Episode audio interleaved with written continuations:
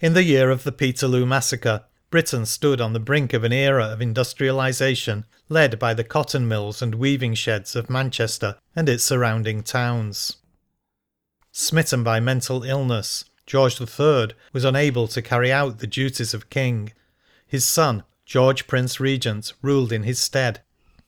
The government of Lord Liverpool and his Home Secretary Sidmouth was the most repressive that modern Britain has seen. Manchester was a rapidly growing city, its population of more than one hundred thousand, swollen by the spinners and weavers who had come to work in the cotton industry. Yet the government of Manchester remained the feudal property of the Moseley family, and the city sent no representative to Parliament. Local government was in the hands of a borough-reeve and his two constables, and justice was administered by the Lancashire magistrates, landowners and clergymen appointed by the Crown and reporting to the Home Secretary. The magistrates play a crucial role in the story of Peterloo, because it was they who had the power to call on the army and raise local militia in times of unrest. Law and order was in the hands of Deputy Constable Joseph Nadin, the infamous Nady Joe. While the Manchester manufacturers might influence local politics, they had no direct say. Needless to say, the spinners and weavers had no say at all. But a movement for political reform had begun in the Hampden clubs that had sprung up in the northern towns of Royton, Oldham, Rochdale, Middleton, Stockport and Ashton-under-Lyne. Francis Bruton. The employment of mounted troops and infantry in quelling civil disturbances, protecting property and dispersing crowds was a common practice for years before the catastrophe in St Peter's Fields. And, of course, troops were used subsequently, especially during the Chartist disturbances just twenty years later, when Sir Charles Napier was placed in command of nearly six thousand men in the north, and stationed two thousand of them at Manchester, which he regarded as a danger centre. We must, however, carefully distinguish between cases where there was open riot and instances where there was not even a threat of disorder. At the famous Shude Hill fight in seventeen fifty-seven, the soldiers were only ordered to fire when one of their number had been killed and nine wounded by the rioters. The result of the volley was that four people were killed and fifteen wounded. In eighteen twelve, Shude Hill was again the scene of disorder, when the cavalry were called in and the Riot Act was read. In the same year, the Great Depression led to disorder at Stockport, when a troop of the Cheshire Yeomanry cleared an area of a hundred acres in less than ten minutes. This year also saw very serious machine riots at Middleton, where the Scots Greys and Cumberland militia were used, with fatal results. At the conclusion of the Napoleonic War, the Corn Bill led to fresh disturbances, which continued more or less up to the date of Peterloo, the chief causes being unemployment, the scarcity of food, and the terrible social and economic conditions under which the operatives and their families lived. We may form some faint conception of these conditions by reading such a report as that issued by Doctor Kay, afterwards Sir James Kay Shuttleworth, years after the date of Peterloo. The details he gives as to the sanitary conditions in Manchester are such that we could hardly quote them here. Between seventeen fifty and eighteen twenty, it must be remembered, the population of Manchester increased sevenfold. Yet the town was still under the old manorial system, with no local government whatever, and the great mass of its inhabitants, it is this that makes the situation so cruel, were, in a public sense, inarticulate, for Manchester had no parliamentary representative. The overworked population, writes Doctor Kay, had scarcely any means of education except Sunday schools, dame schools and adventure schools. They were ignorant, harassed with toil, inflamed with drink, and often goaded with want, owing to sudden depressions of trade. In a memorial sent up to Lord Sidmouth, the Home Secretary, only a few weeks before the catastrophe of Peterloo, the magistrates sitting at the New Bailey Courthouse in Salford make pointed reference to the deep distresses of the manufacturing classes of this extensive population, and go so far as to say, when the people are oppressed with hunger, we do not wonder at their giving ear to any doctrines which they are told will redress their grievances. In the years eighteen fifteen and eighteen sixteen, the masses were already feeling their way towards a solution of their difficulties. The writings of Cobbett were eagerly read. Hampden clubs were formed in the distressed districts, and universal suffrage, annual parliaments, and a reform of the currency were held up as the sovereign cure for the ills of the workers. Hence the agitators earned for themselves the name of reformers. In addition to Cobbett, the workers looked up to five or six public men as their leaders and champions, and one of these became the hero of the Peterloo Massacre.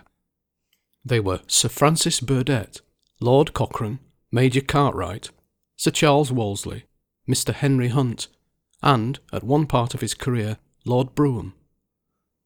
Samuel Bamford, a Middleton weaver, reformer and poet, published his first-hand account of the events of Peterloo in the eighteen forties, in the second volume of his memoirs, Passages in the Life of a Radical. An educated man, Bamford was chosen to be secretary of the Middleton Hampden Club on its formation in eighteen fifteen. It is a matter of history that whilst the laurels were yet cool on the brows of our victorious soldiers on their second occupation of Paris, the elements of convulsion were at work among the masses of our labouring population, and that a series of disturbances commenced with the introduction of the Corn Bill in eighteen fifteen, and continued with short intervals until the close of the year eighteen sixteen. In London and Westminster, riots ensued, and were continued for several days whilst the bill was discussed. At Bridport there were riots on account of the high price of bread. At Bideford there were similar disturbances to prevent the exportation of grain. At Bury, by the unemployed, to destroy machinery. At Ely, not suppressed without bloodshed. At Newcastle on Tyne, by colliers and others. At Glasgow, where blood was shed. At Preston, by unemployed weavers. At Nottingham, by Luddites who destroyed thirty frames. At Merthyr Tydvil, on a reduction of wages. At Birmingham, by the unemployed. And at Dundee, where, owing to the high price of meal, upwards of one hundred shops were plundered. At this time the writings of William Cobbett suddenly became of great authority. They were read on nearly every cottage hearth in the manufacturing districts of South Lancashire, in those of Leicester, Derby and Nottingham, also in many of the Scottish manufacturing towns. Their influence was speedily visible. He directed his readers to the true cause of their sufferings, misgovernment, and to its proper corrective, parliamentary reform. Riots soon became scarce, and from that time they have never obtained their ancient vogue with the labourers of this country. Let us not descend to be unjust. Let us not withhold the homage which, with all the faults of William Cobbett, is still due to his great name. Instead of riots and destruction of property, Hampden clubs were now established in many of our large towns, and the villages and districts around them. Cobbett's books were printed in a cheap form. The labourers read them, and thenceforward became deliberate and systematic in their proceedings. Nor were there wanting men of their own class to encourage and direct the new converts. The Sunday schools of the preceding thirty years had produced many working men of sufficient talent to become readers, writers and speakers in the village meetings for parliamentary reform. Some also were found to possess a rude poetic talent which rendered their effusions popular and bestowed an additional charm on their assemblages, and by such various means anxious listeners at first, and then zealous proselytes, were drawn from the cottages of quiet nooks and dingles to the weekly readings and discussions of the Hampden clubs. One of these clubs was established in eighteen sixteen at the small town of Middleton near Manchester, and I, having been instrumental in its formation, a tolerable reader also, and a rather expert writer, was chosen secretary. The club prospered, the number of men increased, the funds raised by contributions of a penny a week became more than sufficient for all outgoings, and taking a bold step, we soon rented a chapel which had been given up by a society of Killamite Methodists. This place we threw open for the religious worship of all sects and parties, and there we held our meetings on the evenings of Monday and Saturday in each week. The proceedings of our society, its place of meeting, singular as being the first place of worship occupied by reformers, for so in those days we were termed, together with the services of religion connected with us, drew a considerable share of public attention to our transactions, and obtained for the leaders some notoriety. They, like the young aspirants of the present, and all the other days, whose heads are as warm as their hearts, could sing with old John Bunyan, "Then fancies fly away, we fear not what men say." Several meetings of delegates from the surrounding districts were held at our chapel, on which occasions the leading reformers of Lancashire were generally seen together. One of our delegate meetings deserves particular notice. It was held on Sunday the sixteenth December eighteen sixteen, when it was determined to send out missionaries to other towns and villages, particularly to Yorkshire. The experiment was considered somewhat hazardous, for at that time the great towns of Yorkshire, Halifax, Bradford and Leeds, to which they were bound, had shown but small sympathy with the cause of reform.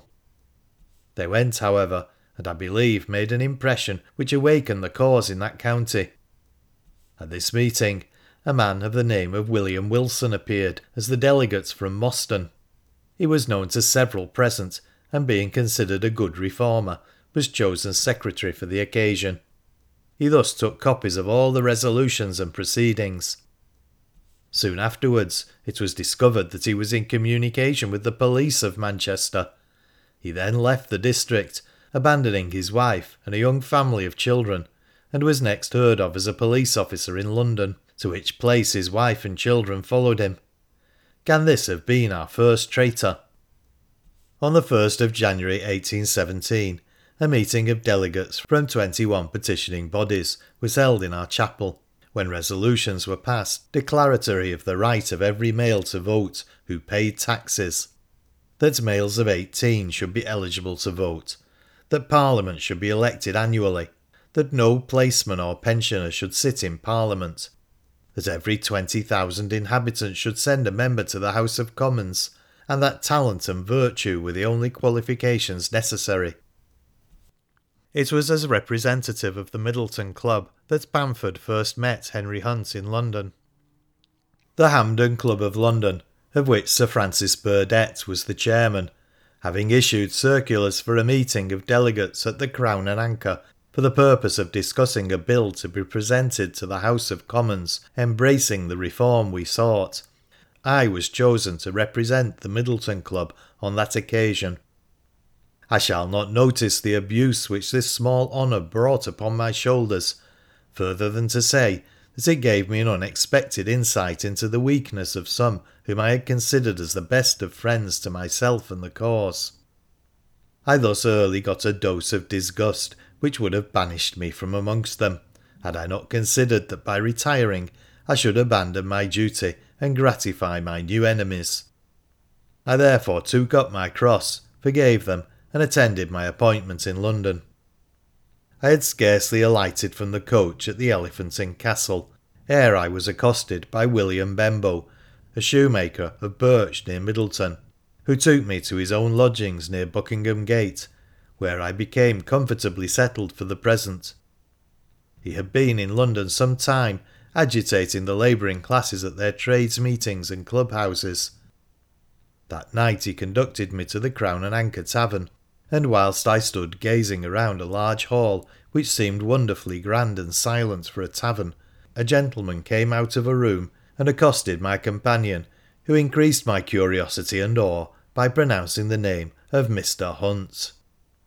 He invited us within, and there we found a small party of delegates, recently arrived, in friendly conversation with Mister Cleary, the secretary of the London Club.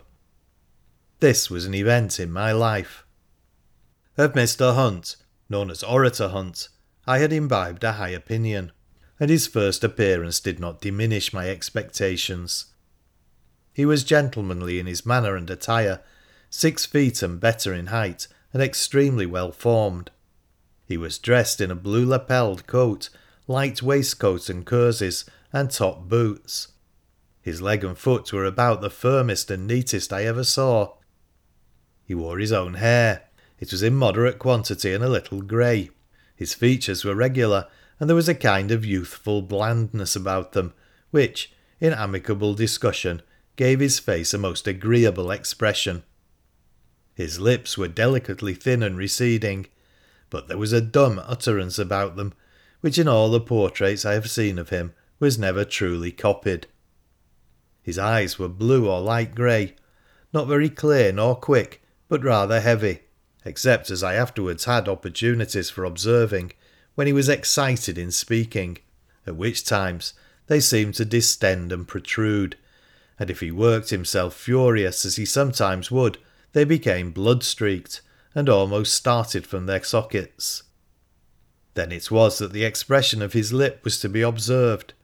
The kind smile was exchanged for the curl or scorn, or the curse of indignation. His voice was bellowing, his face swollen and flushed, his griped hand beat as if it were to pulverise, and his whole manner gave token of a painful energy, struggling for utterance.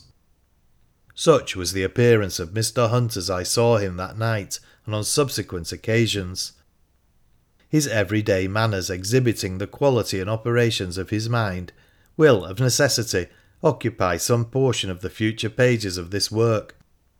He was constantly, perhaps through good but misapplied intentions, placing himself in most arduous situations. No repose, no tranquillity for him. He was always beating against a tempest of his own or others' creating.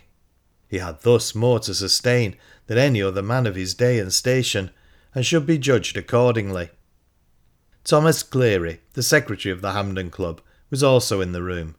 He was perhaps twenty-five or twenty-six years of age, about middle stature, slightly formed, and had a warmth and alacrity in his manner which created at once respect and confidence.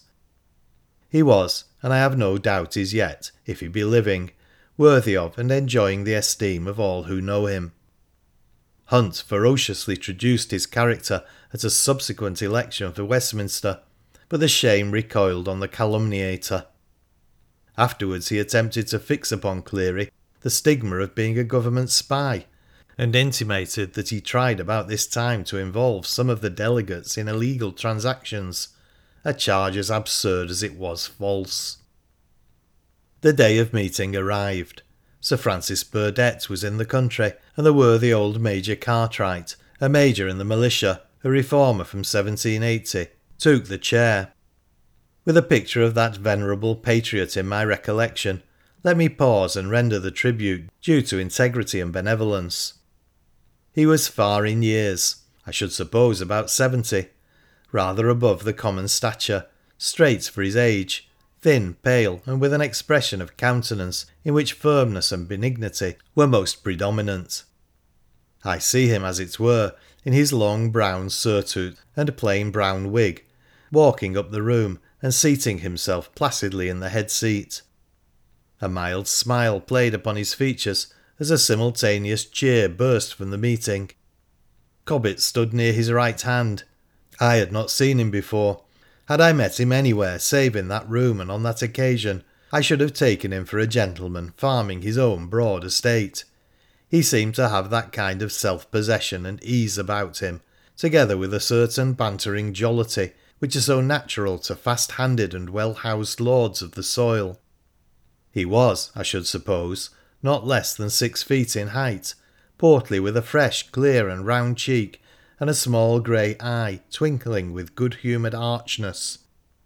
He was dressed in a blue coat, yellow swansdown waistcoat, drab kersey small clothes, and top boots. His hair was grey, and his cravat and linen were fine and very white. In short, he was the perfect representation of what he always wished to be, an English gentleman farmer. The proceedings of the meeting it is not requisite that I should go into. They have long been matters of record. The absence of the baronet was the subject of much observation by the delegates, and yet, in deference to his wishes, as was understood, a resolution was introduced and supported by Cobbett, limiting the suffrage to householders. This was opposed by many, and especially by the delegates from the manufacturing district, some of whom were surprised that so important a concession should be made to the opinion of any individual. Hunt treated the idea with little respect, and I thought he felt no discomfort at obtaining a sarcastic fling or two at the baronet.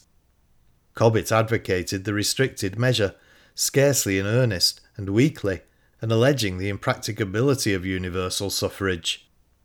The discussion proceeded for some time, and no one grappled the objection, until, fearing the resolution would be adopted, I, in a few words, explained how universal suffrage might be carried into effect, by taking the voters from the militia list, or others made on the same plan. Hunt took up the idea, in a way which I thought rather annoyed Cobbett, who at length arose and expressed his conviction of its practicability, giving me all the merit of his conversion. Resolutions in favour of universal suffrage and annual parliaments were thereupon carried, and soon afterwards the meeting was adjourned to the day following. Several of our country delegates were now presented to Cobbett by Bembo, who appeared to act almost as master of the ceremonies. I was not, however, introduced to the great man, and soon after he left the room. On the day when Parliament was opened, a number of the delegates met Hunt at the Golden Cross, Charing Cross, and from thence went with him in procession to the residence of Lord Cochrane in Palace Yard, where a large petition from Bristol, and most of those from the north of England, were placed in his lordship's hands. There had been some tumult in the morning. The Prince Regent had been insulted on his way to the house, and this part of the town was still in a degree of excitement. We were crowded around and accompanied by a great multitude, which at intervals rent the air with shouts. Now it was that I beheld Hunt in his element. He unrolled the petition, which was many yards in length, and it was carried on the heads of the crowd perfectly unharmed. He seemed to know almost every man of them, and his confidence in and entire mastery over them made him quite at ease. A louder huzzah than common was music to him, and when the questions were asked eagerly, "Who is he? What are they about?" and the reply was, "Hunt! Hunt! Huzzah!" his gratification was expressed by a stern smile. He might be likened to the genius of commotion, calling forth its elements and controlling them at will. On arriving at Palace Yard, we were shown into a room below stairs, and whilst Lord Cochrane and Hunt conversed above, a slight and elegant young lady, dressed in white and very interesting, served us with wine. She is, if I am not misinformed, now Lady Dundonald. At length his lordship came to us. He was a tall young man, cordial and unaffected in his manner. He stooped a little, and had somewhat of a sailor's gait in walking. His face was rather oval, fair naturally, but now tanned and sun-freckled. His hair was sandy, his whiskers rather small and of a deeper colour, and the expression of his countenance was calm and self-possessed. He took charge of our petitions, and being seated in an armchair, we lifted him up and bore him on our shoulders across Palace Yard to the door of Westminster Hall, the old rafters of which rung with the shouts of the vast multitude outside.